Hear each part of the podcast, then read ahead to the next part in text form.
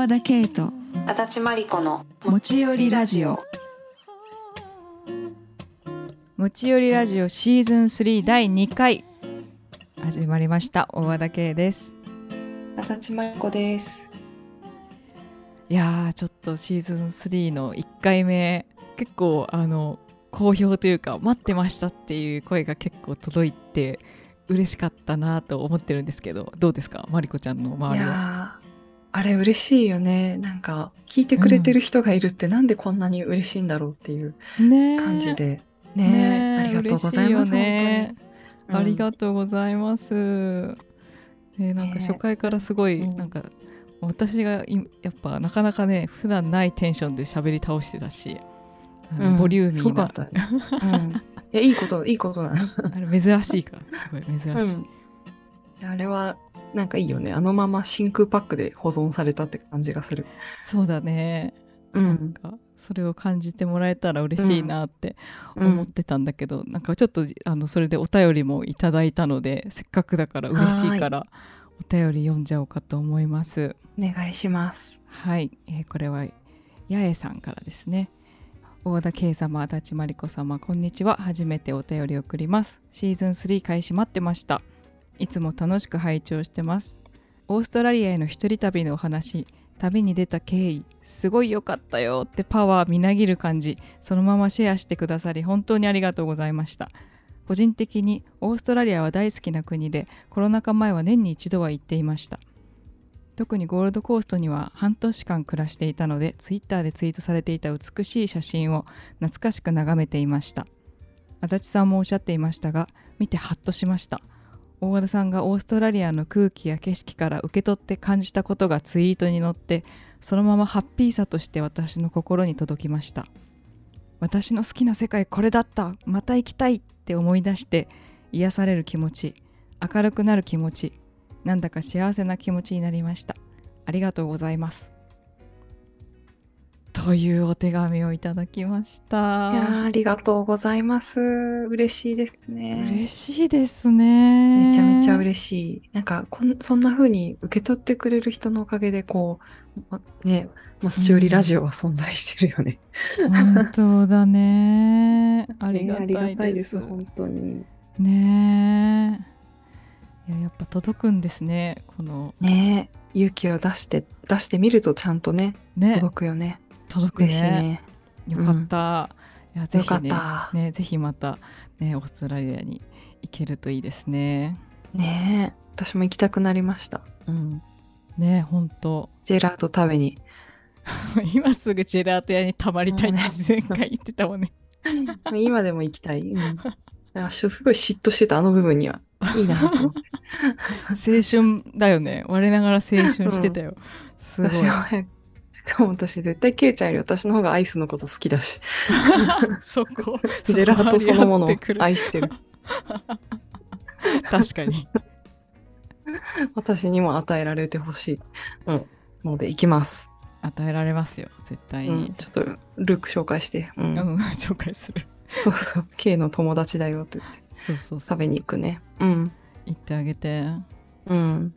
いやー皆さんもぜひ旅にね嬉しいいね。ね。旅に出てください。うん。旅の持ち寄りとかも聞きたいよね。なんか、あそこいうんうん行きましたとかね。あいいよね、うんいいよねね。ぜひ聞きたいわぜひぜひ連鎖していきたいですね。うんうんなんか私も前回この話をしてからもうなるべくこの感覚キープしようと思ってなんか人に会う時もなんかこうなるべくこれを維持しするイメージでうんうんいて、こう大事大事。うん。なんか太陽を曇ってる時も太陽を浴びているんだってうんうんいう気持ちになって、そうね、そうね。う。うんん行動してるめっちゃ大事じゃないそれ。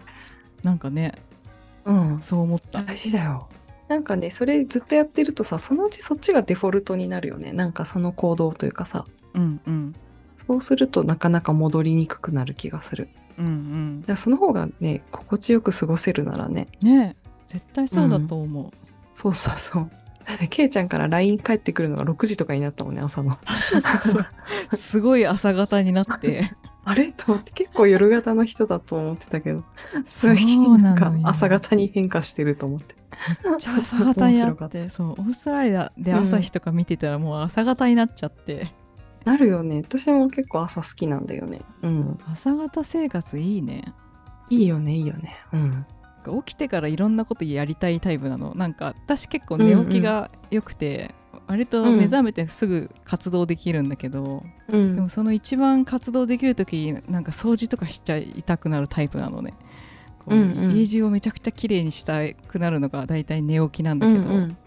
でそうなって早起きしてないとさもうそれやってたらひ気がついたら昼なんだよね。でもそうそうそう、なるなる。もう一日終でわっあメール返してないとかなって。半分過ぎてるっていう風になるんだけどうん。早起きするとそういうことやっててもまだ9時みたいになってそうそうそう、わかるわかる。あまだ9時みたいなこれいいなみたいなわかる。私ずっと最近、なんか目覚ましを7時にかけてるんだけど、うん最近ずっとドヤ顔で、なんていうの、うんオフにしてる。なる前に。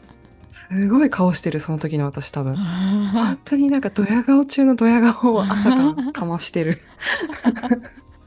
目に浮かぶ 本当にすごいよ。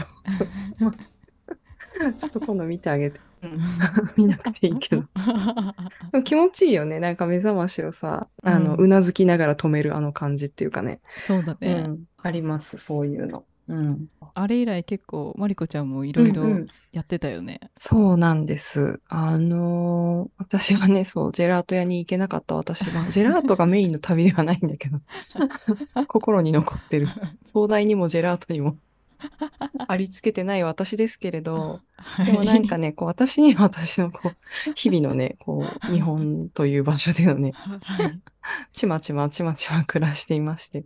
うんうん。結構ね、そう、あの、ケイちゃんと、 Zoom をとっ、あの、 Zoom でね、これ録音してるんですけど、うんうん。もちよりを取った前後ぐらいかな、結構、まあ、変化が起き出して、あの、ボディケア、体と心のケアをね、私、うん。始めたんですよ。おーおなんかね、ふと、本当に始めた。あの、い今まで全くやってこなかったし、全然正直意識を向けてなくて、ーうん。なんだけど、そのケイちゃんがさ、うん。そのカウンセラーさんに、あの、予約を取って行ったりとかした頃に、私もなんかね、やっぱそれに結構ちょっと影響を受けたのかな。うんうん。あ人に話していいんだとか、そういうことやっていいんだ、やっていいっていうかね、私の中で結構、あの、なんていうんだろう、そういうのはこう、お金と時間に余裕がないからできないって思い込んで、最初からね、諦めてたんだけど、うんなんていうんだろう、いや、すごく大事なことなんじゃないかなって、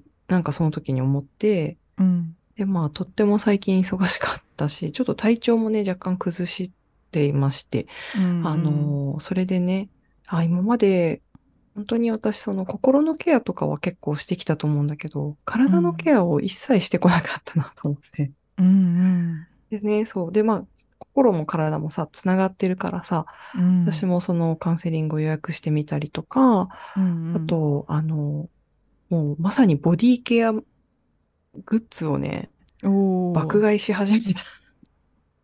いいね。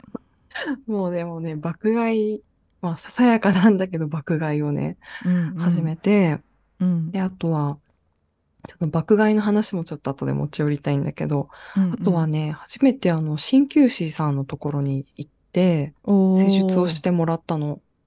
うんううんん。初鍼灸、初針。うん。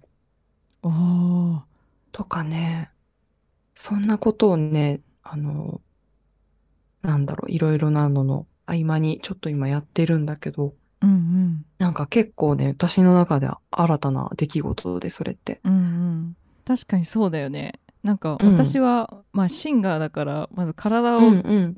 が楽器だから割とケアしてる方なんだけど、うんうん。あの私体力ないって分かってるからこううんうん。迷惑をかけないうちにケアをまあでも大事だよね。う。うんんメンテナンスするって感じで結構うん整体とか割と行く方なんだけど、確かにマリコちゃんうんはあまり行ったりしてなかったもんね、そういえば。そうそうそう。病院も苦手だし、なんていうか、ね。うんで、あと結構む昔から割と丈夫だったから、なんかね、こう、過信してた部分もかなりあって、うん。うん、大きな病気とかもしたことなくてっていう感じでさ、うんうん。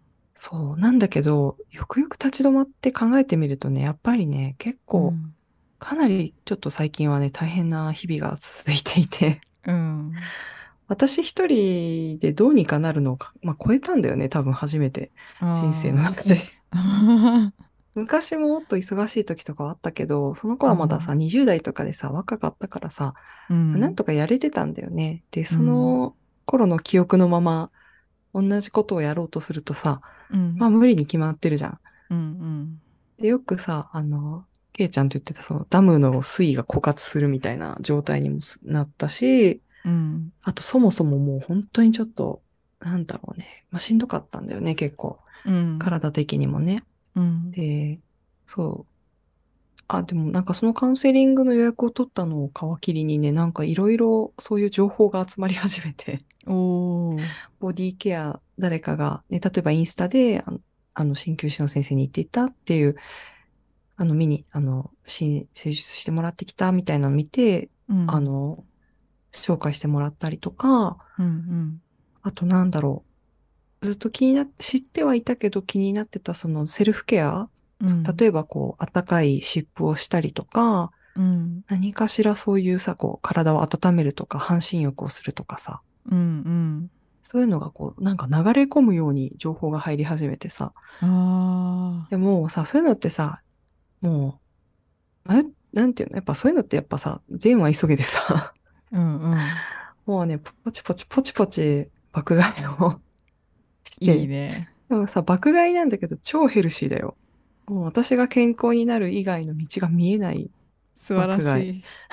最高じゃない？最高だよ。湯たんぽとか買ったもん。おー。そうそう、冷え性もひどかったりとかさ、あとはいろいろなデトックスとか、うんうん。みたいなね、ことが起こってます。素晴らしい。ひーちゃんはさ、鍼灸とか、せよくさ、整体とかよく行ってたよね。そうだね結構整体、まあ、定期的に行くわけじゃないけどやっぱ今回みたいに長時間飛行機に乗っうんうん。た前後とかでライブがあると、やっぱりなんかこう背中とかがガチガチになってると、まあやっぱ声が出しにくいってまず感じてるから。あー、なるほどね。こうんうん。体がなんか硬いとうまく動かないっていうか、うんなんか詰まってるような感じというか やっぱ自分の持ってるものの70%とか60%ぐらいしかなんかなってないなみたいな。うんうん楽器の鳴りが悪くなってるみたいな、なんていうの、うんうん。そういう感覚になるからそれをうん。ほぐしに行くっていうのはよくやってて。だから整体は結構行くね、針もやったことある、うんうん。針もそんないっぱいやったわけじゃないんだけどなんか整体と全然違うなってうん感じて、こうなんかは針はこう眠ってた何かをこう呼び起こされるみたいなさ自分の、うんうん。あなたここもっと機能できますよみたいな感じで、うんうんなんか起こされるって感じがうんしてすごい良かった針、うんどどうだったそっか。そっか初の針は、針ね、いやなんかね、そう、指圧とね、うん。針が一緒にやってくれて、うん。まずさ、最初に指圧をして多分体をほぐして、その後こう針をプスプスとね、やっていくんだけど、うん。指圧の時点で、私もなんか、うん。本当に YouTube でよくある悶絶整体動画みたいな、あるじゃうん。ん。まさにあれ。本当。なんか、一旦ビッタン暴れてしまった。痛すぎて。正直さ、そんなにとは思ってなく、なかったんだけど、で、うん。肩、肩こりとかがすごいから、きっと肩が痛いだろうなと思ってたんだけど、うん。一番痛かったのがさ、まあうん。腰回りで、おお尻とかがマジで痛くて、本当にちょっとなんか笑いながら暴れるみたいな。お尻痛いよねほぐされると痛かった。もう本当に暴れた。ううん。なんか、ビッタンビッタンって感じだった。だからなんかね、その痛さに比べるとね、針って何にも痛くなくて、本当に、にねなんだっけ、髪の毛より細いんだって、針が。うーんだから全然もう気づかない時もあったし。うんうんうんでもね、終わった後、そう、ぐるぐるぐるぐるなんか巡るような感じがあって、ああ、なんか巡ってるわ、みたいな気持ちになった。あ回転するっていうかね。う。うん。んそうだね、うん。なんか血が巡る感じあるよね。そうそうそうそう。あ、なんか最近すごい本当に体調がさ、ずっとね、悪くって、一応その検査とかもして、まあ陰性だったんだけど、PCR の？あ、そうそう、PCR の検査がね、うん陰性だったりとかはうんあたんだけど、なんかね、こう原因不明の体調が、不良が続いていて、まあ多分シンプルに忙しいんだと思うんだけど、うんうん。ただね、でもなんかこう、私が逆にね、なんかそのボディケアをしようっていう、今までさ、手つかずの扉をね、うん。なんか開けたような気がしたの。今回のね、そのことで。ーうん。でさ、ケイちゃんもさ、その、オーストラリアに行った時にさ、あれだよね、泊まったお家の、ああそうそうそう。親そうそう。戚の子があのはとこ？私のはとこかな、うんうん。でまだうん。17歳でめちゃくちゃ可愛い女の子なんだけど、うんうん。もう韓国アイドルみたいな 可愛さなんだけど、うんうんまあ、とにかく美容オタクでもうすごいの、まあ、17歳だから当然肌もピチピチで綺麗なんだけどうんうん。もう毎日体にいいものしか摂取しないし、うんうん。毎日1時間ぐらい半身浴しててさ。うんうんうん。意識高い、いや、そうなのよ。なんか、うんそういう話をさ、ケイちゃんに聞いたからさ、うん、多分なんかどっかで私の、なんていうの、世界にそれが入ってきてさ、あいいね芽生えたみたいな感じでね。うんうんでもなんかそれでちょっとね、体調もね、安定したかな。うん、ああよかった、うんうん。本当にね。で、で、体調が安定するとさ、やっぱ気持ちも安定してくるからさ、うんうんかなりやっぱ楽になったね、ここ。うん。よかったケア億劫だけどさなんか私も、うん。最近すごい気圧がもうやばかったじゃない？すごい不安定、うんうんうんでさ本当に体重くてだるいしさ、うん。ででもそういう時は、まあ、本当になんか具合が悪い時はうんうん休む,、休むけどすごいだるさのある時は 500m でもいいから走るって思って外出るの。うんうん。で 500m でもいいやと思ってとりあえずちょっと軽くランニングすると、まあ、うんうん 500m ぐらい走ると、まあこんぐらい走ったからもうちょっとだけ走るかみたいな感じで、うんうんうん。まあ、気がついたら1.5キロか2キロくらいはなんとなうんうく走って帰ってくるっていう風になるんだけど、うんうんうんそれやるとやっぱ血流良くなって重だるさが軽減されるなって思って、やっぱ結果うんうんねその後全然違うから最初のハードルは高いんだけどそうだね。うんうん。ちょっとでもいいからやるってと違うなって思う。ねえあれほんと不思議だよね。うん血流がちょこっとでもさ、なんか良くなると、なんか一気にね、流れ出すっていうかね、ねえ体って本当に奥が深いなって思った、私は初めて。そうね、うん本当に。ね、今までずっと脳脳みそだけで生きてたような節があるから、ついに体を、体で生き始めたって感じが。いやいいねちょっと今その入り口をね、うんノックしてるって感じかな。やりがいめっちゃあるじゃん。そうそうそう。本当にね、未知の畑を見つけたって感じ。うんうんだからなんか生活改善運動の次なるチャプターはさ、うんまあ本当自分だなと思って。うんうん今まではさ、環境を改善するとかさ、うん自分の身の回りを居心地よくするとかをやってたけどさ、うんじゃあ結構幸せにななってきたから、うん。ってなると残るはさ、私、私という、そうだね。健康。私という体、私自身みたいなね。うんうん。そんな感じがしてる今。大事だ。あね、そう、爆買いしたものの中には足つぼマッサージグッズがあって、うん。足つぼをするクリームと、そのマッサージ棒みたいなやつ。私、そのさ、ネパールにいたじゃん。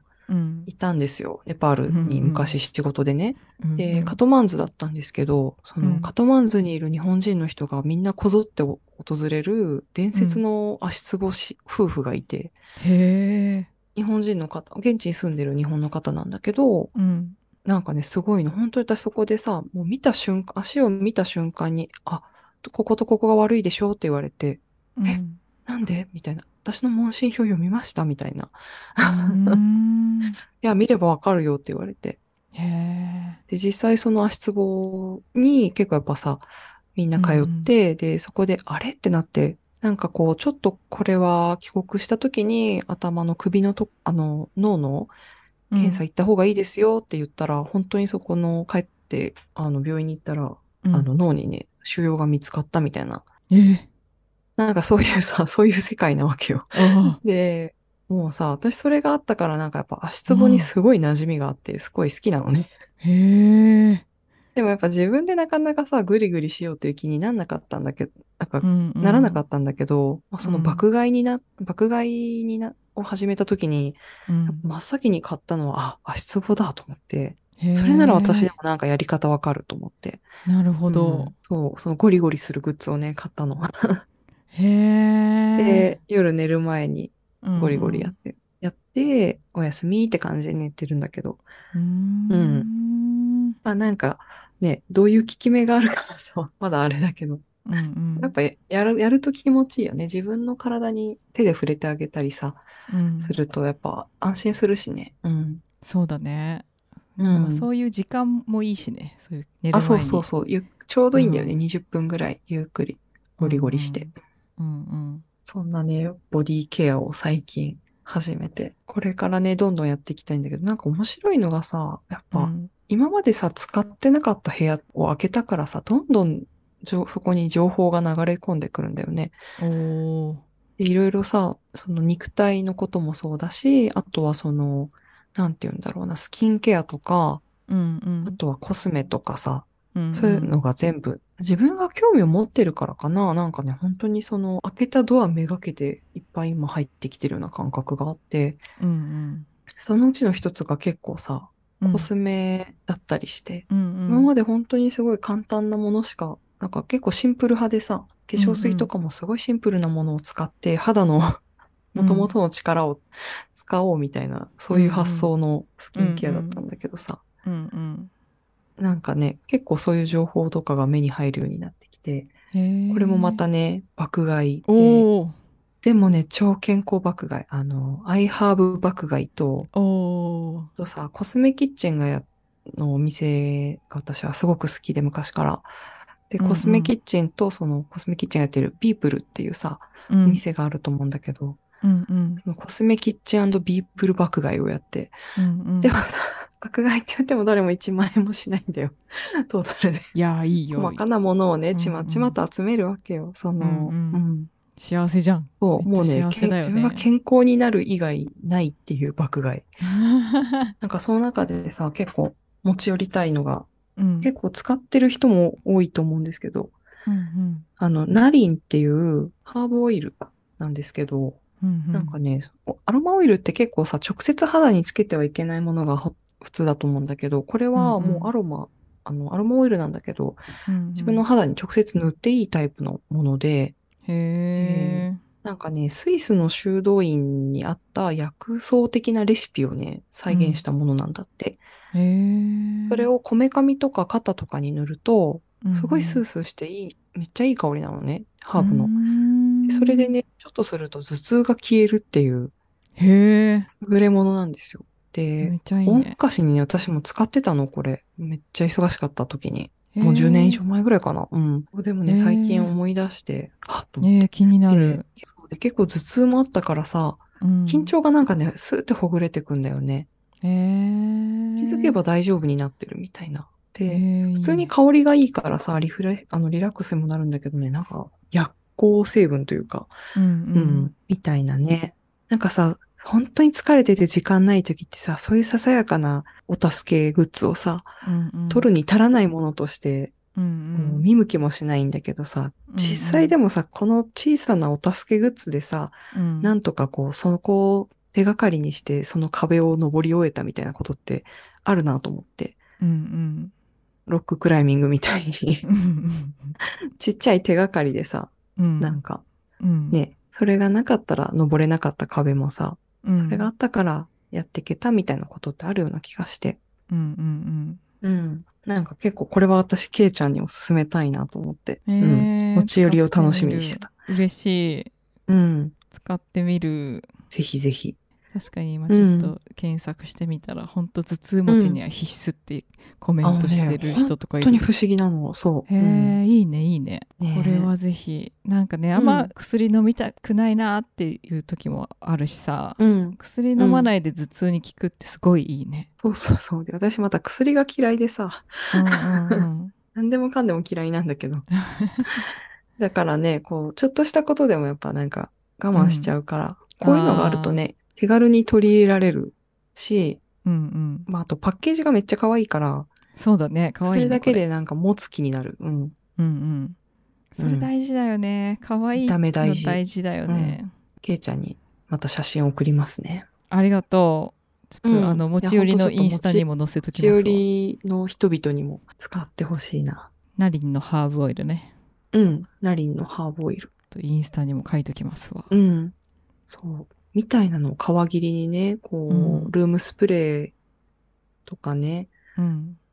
あとはリップクリームを新しくしたりとか、うんうん。あ基本的に自分に優しいものは全部買い与えるみたいなうん感じかな。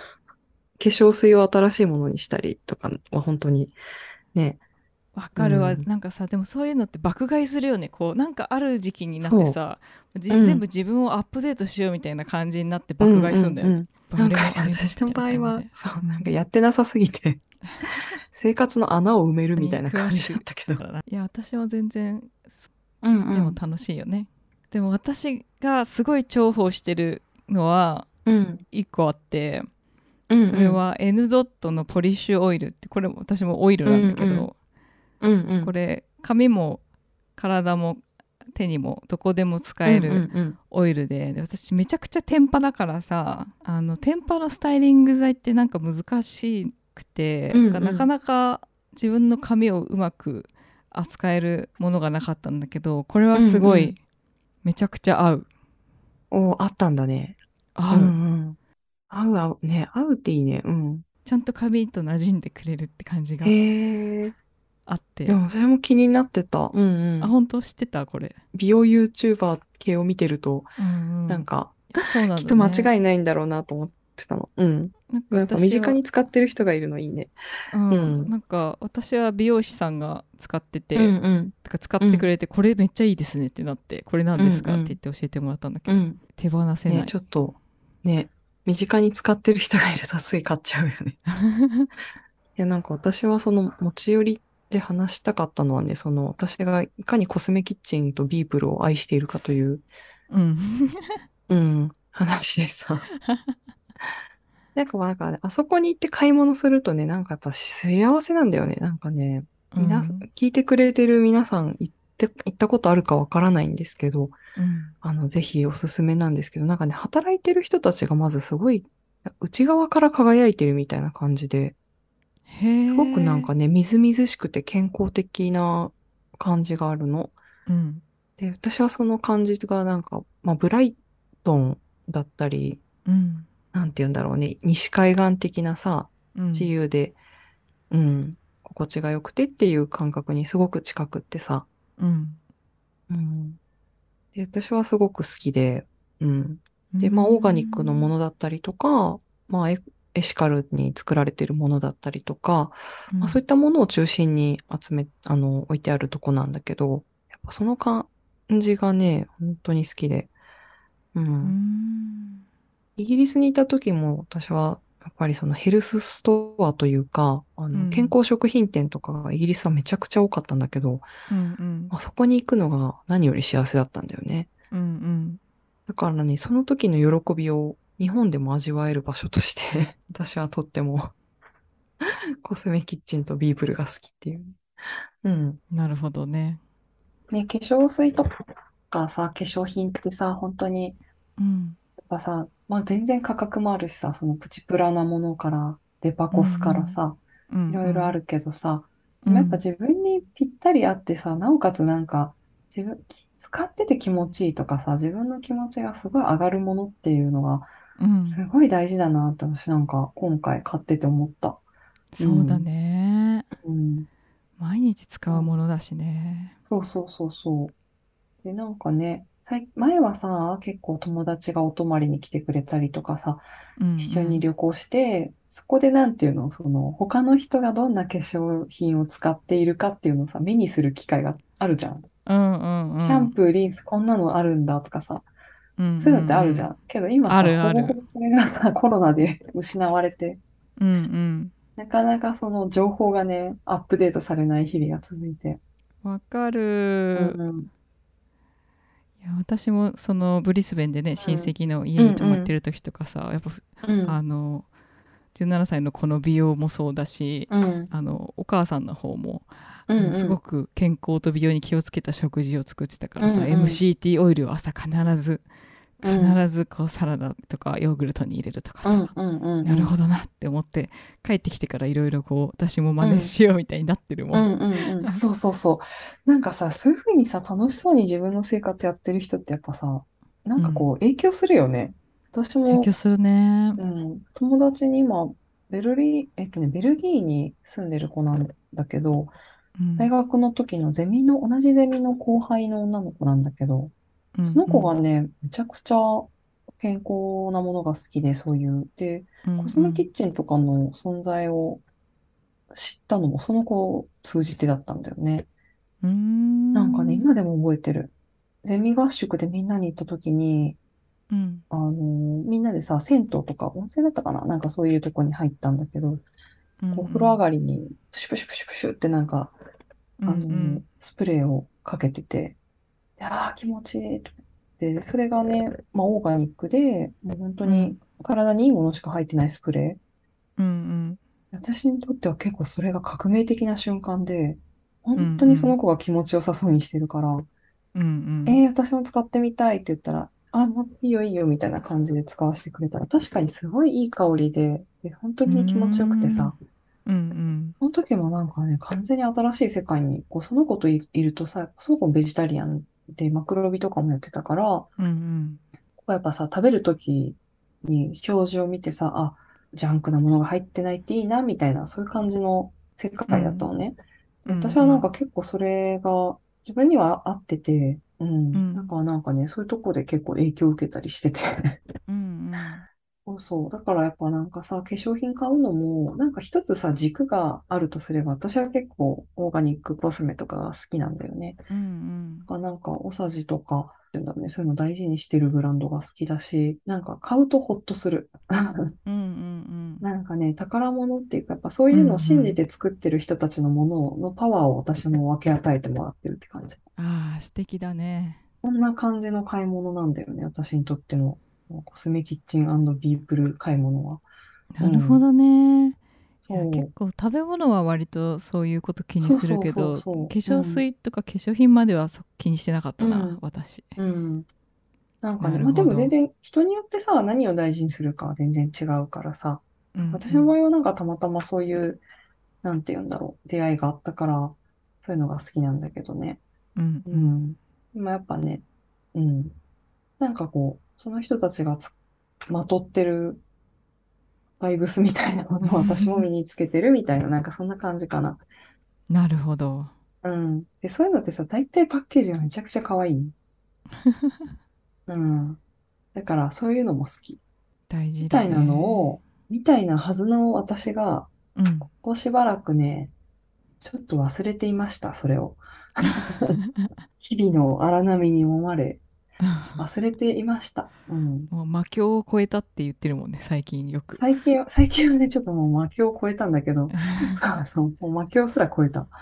うん、ただまあ、なんかさ、その、なんだろうね、体に本当にまあ余裕なかったんだよね、ずーっと長いこと。うん。うんだけど、ちょっと体の不調とかをさ、やっぱり、で、ね、気も、気持ちもめいってきちゃうからさ、うん。でも、あれと思っておかしいなと思ってさ、う。うんんうん。ねやっぱ別にこんな風に過ごしたいわけじゃないよなって。うん。とね、オーストラリアの、そうさ、ケイちゃんが送ってくれたオーストラリアの風、南半球の風みたいな感じで、私は暮らしていきたいんだったよなと思った時に、うん。不思議とやっぱ変わってったのはね、そっちの体方面だったんだよね。体ケアとか、うんうん。身にまとうもの。うんいやー大事だし確かにうんマリコちゃんは結構なんか本当体を酷使してんなっていう印象があったから、うん、私はそれを聞いて嬉しいようん、そうそうそう。ね、ほんとそう思う。私は結構ヘナチョコだから無理しないから、いや、そうそうそう、それが大事なんだと思うんだよね。なんかう、ん私はその鍼灸師さんに言われたのは、うんめちゃめちゃ結構やっぱね、強い体、健やかな体なんだって。うんだし、そのエネルギーも多いんだって。うんだから逆に言うとそれを酷使しちゃうというかさ、うんあれだけ使っちゃうみたいな。うんうんだけど、まあ、うんちょっともうちゃうぞと。うんうんちょっともうね、あの、体もさ、年を取るにつれてさ、うんもっと大事にさ、してあげた方がいいわけじゃん、絶対に。うんうんうん。だからなんかね、いろいろ変わり始めたの、急に。いやもう必要としてるんだよきっとそれを今うんきっと。ここからだってさもう体もそうやってコントロールしてさ、こうメンテナンスしていかないとこの先続けられないじゃん絶対。そう。私ね、多分そうだと思う。なんうか、そうだと思うよ、うん。ね、絶対そうだと思う。だから多分なぞ、ね、なんか今、自分の見、見自分を見直すようなことになったのかなって思ったんだよね。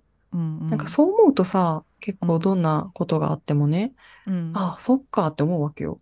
うんうん。これはなんか私が、この先のために今これが起こってんだなって思ったの。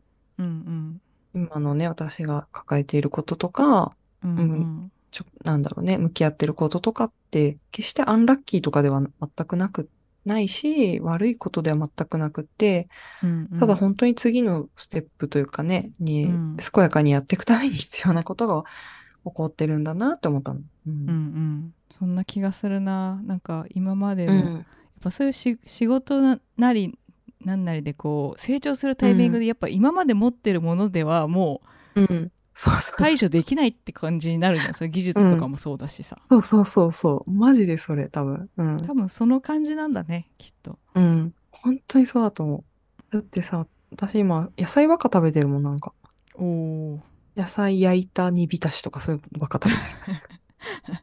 なんか、うん、ちょっとお肉休もうと思ってね。うん。お肉、まあ外食はね、食べると思うんだけど、うんまあね、実験ね。う。うんんうんまあいろいろね試してさ別にうん自分に一番合う,、そうそうそ自分の体がなんかさ心地よいう。うん。量とかさ食べ物とか絶対あるじゃん。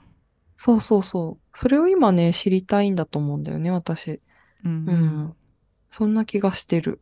ってなると結構ね、今まで興味のなかった健やかライフはね、楽しい、いね。楽しいよね変わってくもんだね、人は。ねえ健康第一うん。全然つまんないことないなって私は言いたい。昔の私に。昔ってか、ほぼ最近までの私に。いや、なんか健康ってさ、やっぱ自分を制限してくるみたいな感覚があったんだよね。なんかさ、何を食べちゃダメだとか、食後に走れとかさ、うるせえみたいな。なるほどね、うん。なんか私を制限するなみたいな感じで反応してたんだけど、うんうんいや、違うなと思ってさ。ただ与えてく、なんていうかね、本当にただ整っていくっていうかね。うん。うんまあ無理のない方法をさ、自分なりに探して、うんちょうどいいい感じでやっていけたらいいよね。うん。そうだねいやなんかそれにカウンセリングもそうだしの時も思ったけど、私たちみんなよくそれなしでよくやってるよって思ったしさ、うん。体だってさ、うん。なんか私おじいちゃんがもうだいぶ前に亡くなったけどさ亡くなっていく時にさ、ああもうおじいちゃんはこの体をもう90年近く使ってきたんだなって思ってさ、うんうん。あのなんていうの機械とかさ家具とかもさそんな80年とかなかなか使わなうんうんうんいじゃない、だね15年とかも持つうんうんうん。道具ってあんまりないわけじゃん身近でさ、うんうんうん。でも人間の体だって一生同じこの体を使うわけだからさそりゃね。そりゃメンテナンスしないとダメだよなって思ったよね。本当そうだね。本当に、うんもっとずっと私に言い聞かせたい。今の回を。昔の私に持ち寄りがなかったからな。うん。あの頃まだ持ち寄りがなかったから。いやそうだから体力がねああったってことでその時はそんなのなくたってこそうね。全然バリバリやり、やれてたんだよね、うんそれで、ね。やれてたってことももう無理だ。もう無理だ、私。うんうんもう無理だし、その助けがあればさ、うんもっと心地よく人間らしく私らしくさ、大きなことができるかもしれないわけじゃん。だそうよそうよったらそれでいいよね。うん。絶対それがいいよそれがいい、うん。なんか私はさ、結構物書きというかさ、うん物書きは脳と手があれば書けると思ってたのね。脳と口が、があれば。うんうん、けどさ、なわけないじゃん。なわけないよね。あの、ミュータント・タートルズか、なんかあの、ガジェット警部だったかな。なんかアメリカのアニメのさ、敵のあキャラクターにさ、脳みそだけなんかのやつね脳みそだけのやついるよ あね。いるねいるじゃね私あれ、自分あんな感じだと思ってたの、ずっと。私あれだなと思っててさ。マジすごい偏ってるなけ。マジであれだったと思う。私なんか、ずっと自分はあれだと思ってたんだけど、うなんかね、もうちょっと違うなって思う。もう今はね、自分の体がちゃんとありまして、大事にしていきいたい気持ちでいますって感じ。大事ですよ、うん大事にしてあげてください本当ね、新しいジャーニーが始まってます。そんなわけで。いいねいやこれを聞いてる皆さんも夏の疲れが溜まってる時期だと思うんでね自分をいたわってあげてください。皆さんのケア方法とかそういう持ち寄りもぜひお待ちしてます。健康を持ち寄りましょそうしましょう。さてさて今週はそろそろねこんな感じかしらと思うんですが最後にちょっとお知らせをさせてください、まあ、先週もちょろっとお知らせしましたが、えー今週久しぶりにライブがあります9月の8日木曜日もう明日ですねあのう。ーあ明日ですわ。早い早い。早いなあっという間だ。私2ヶ月ぶりのライブだからなすごいあの楽しみなんですけど三軒茶屋東京の三軒茶屋のグレープフルーツムーンでシンガーソングライターの大平瑞希ちゃんとのツーマンライブをやります私と瑞希ちゃんとあとサポートでキーボーディストの宮川淳くんと3人であのツーマンライブといってもこう普通ツーマンライブって2組出てこうどっちかが先行後攻みたいな感じでやるのが多いんですけど今回はねもうずっと2人であれやこれややったり、えー私が水木ちゃんに歌ってほしい曲をリクエストしたりなどなど、えーやっておりますので、えーままず久しぶりに、あのーライブというものに来てみてあの音楽にね久しぶりに浸りに来てもらえたらいいなと思うしあの私もオーストラリアから帰ってきてこのスコーンって 元気になった状態で三茶に向かいたいと思ってますあと配信もあるのでぜひ全国から参加してくださいお待ちしておりますお待ちしてます。ありがとうございますはーい。あ、じゃあ、ちょっと私もはい告知なんですけど、えっはいと、まあ、先週に引き続いての告知なんですけど、えっと、新刊2冊、えー私の生活改善運動 This is my life という本が、えー、三輪車さんから出ます。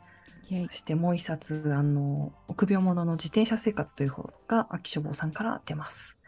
で、この2、2冊と3月に出た毛布を合わせまして、えー新刊3、えー新刊3冊観光記念展として、えー9月の16日から荻窪の本屋タイトルさんで、えー展示が、あの、個展ですね、かけがえのない日々というタイトルの個展を開催いたします。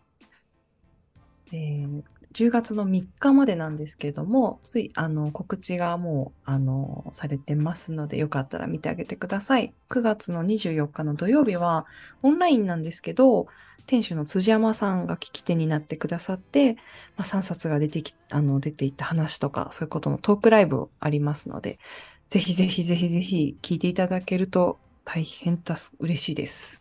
はい。はいこれはよろしくお願いします。配信はチケットを買って見られるあ、そうです、そうです。あの、はい、PTX 経由で、あの、注文していただく必要があるんですけど、オンラインなので、あの、あと見逃し配信1ヶ月付きなので、あの、いつでも自分の好きな時に見ていただけますので、ぜひ、ぜひぜひ聞いて、そして本もお買い上げいただけると大変嬉しいです。次に、はい。もうね、目指せ重版ということで、ぜひぜひ。そうなんかね、すごい、サインがもうちょっと、ちょっとね、パッと理解できないぐらいの数、今度サインさせていただきますので、次お会いするときはまた右腕が、あの、見たことのない、ムキムキのキレキレの右腕になってるかもしれません。楽しみでございます、はい。ね、ちょっと未曾有の領域ですね。はい。すごいですこんなにサイねンする人っているのかなって、ちょっとふと一瞬頭をよぎるぐらいの勢いの数で、ちょっとびっくりしちゃってるんですけど、本当にご予約いただきましてありがとうございます。すごい。そうか。それだけ予約が入ってるってことだね。そうそうそうそうそう。予約特典ってなんかそのことだもんね実数だけじゃなくても、その、これぐらいは売れるだろうから、これぐらいの買い、なんていうの、注文し、サイン本注文してくださってる本屋さんとかの、本当に応援というかね、のおかげで私は今こうやってね、存在されてきているので、もう本当にね、感謝の気持ちでいっぱいです、私。うん。素晴らしい。そう、魔境を抜けるとね、もうね、感謝しかなくなる。やばいね。ちょっと変な宗教みたいに聞こえるかもしれないんだけど、本当に魔境の先はね、うんとてもなんかありがとうっていう感じの世界でした。うんうん。はいそうだよ。それにやっぱさ、もう本当ありがたいよ。ありがたいね本当に。うん。ありがたいしその、さ。その凄さがすごい。うん。うん。いや、ほんとすごいと思うよ。うん愛されてるよ。いや、本当にありがとうございます。ね、こうやってでも本でね、読んで少しでもいい気持ちになったりね、何か楽しんでもらえたらなと思ってやってるので、うん読んでもらえたら嬉しいです。そうですね。この本もね、うんコスメみたいにね、アロマとかみたいにね。あ、そうそうそうそう、まさにさ、心のね、うん。読む何かです。何かです読むね。指圧。読む何かですね。読む指圧、読むハリキュー、読むアロマ、うん。読む、なんだろうね。なんでもいいんですけど、まあ、ね、そういうふうに読んでもらえたら嬉しいです。です。はーい。私もそんな風でありたいな。うんうん聞く、うん聞く、見る、何かい。や、そうだよ。そうだよ。うん。そうだよ。持ち寄りだってそうだよ。うん。そうありたいものですね。そうあるといいねいいですね。そうありたいね。あれたらいいね。ううんうんん。そんな気持ちでやっていきましょやっていきましょう。う。うん。それでは今週もお付き合いいただきありがとうございました。えーまた来週水曜日に更新します。大和田圭と足立まりこでした。あありがとうございました。りがとうございました。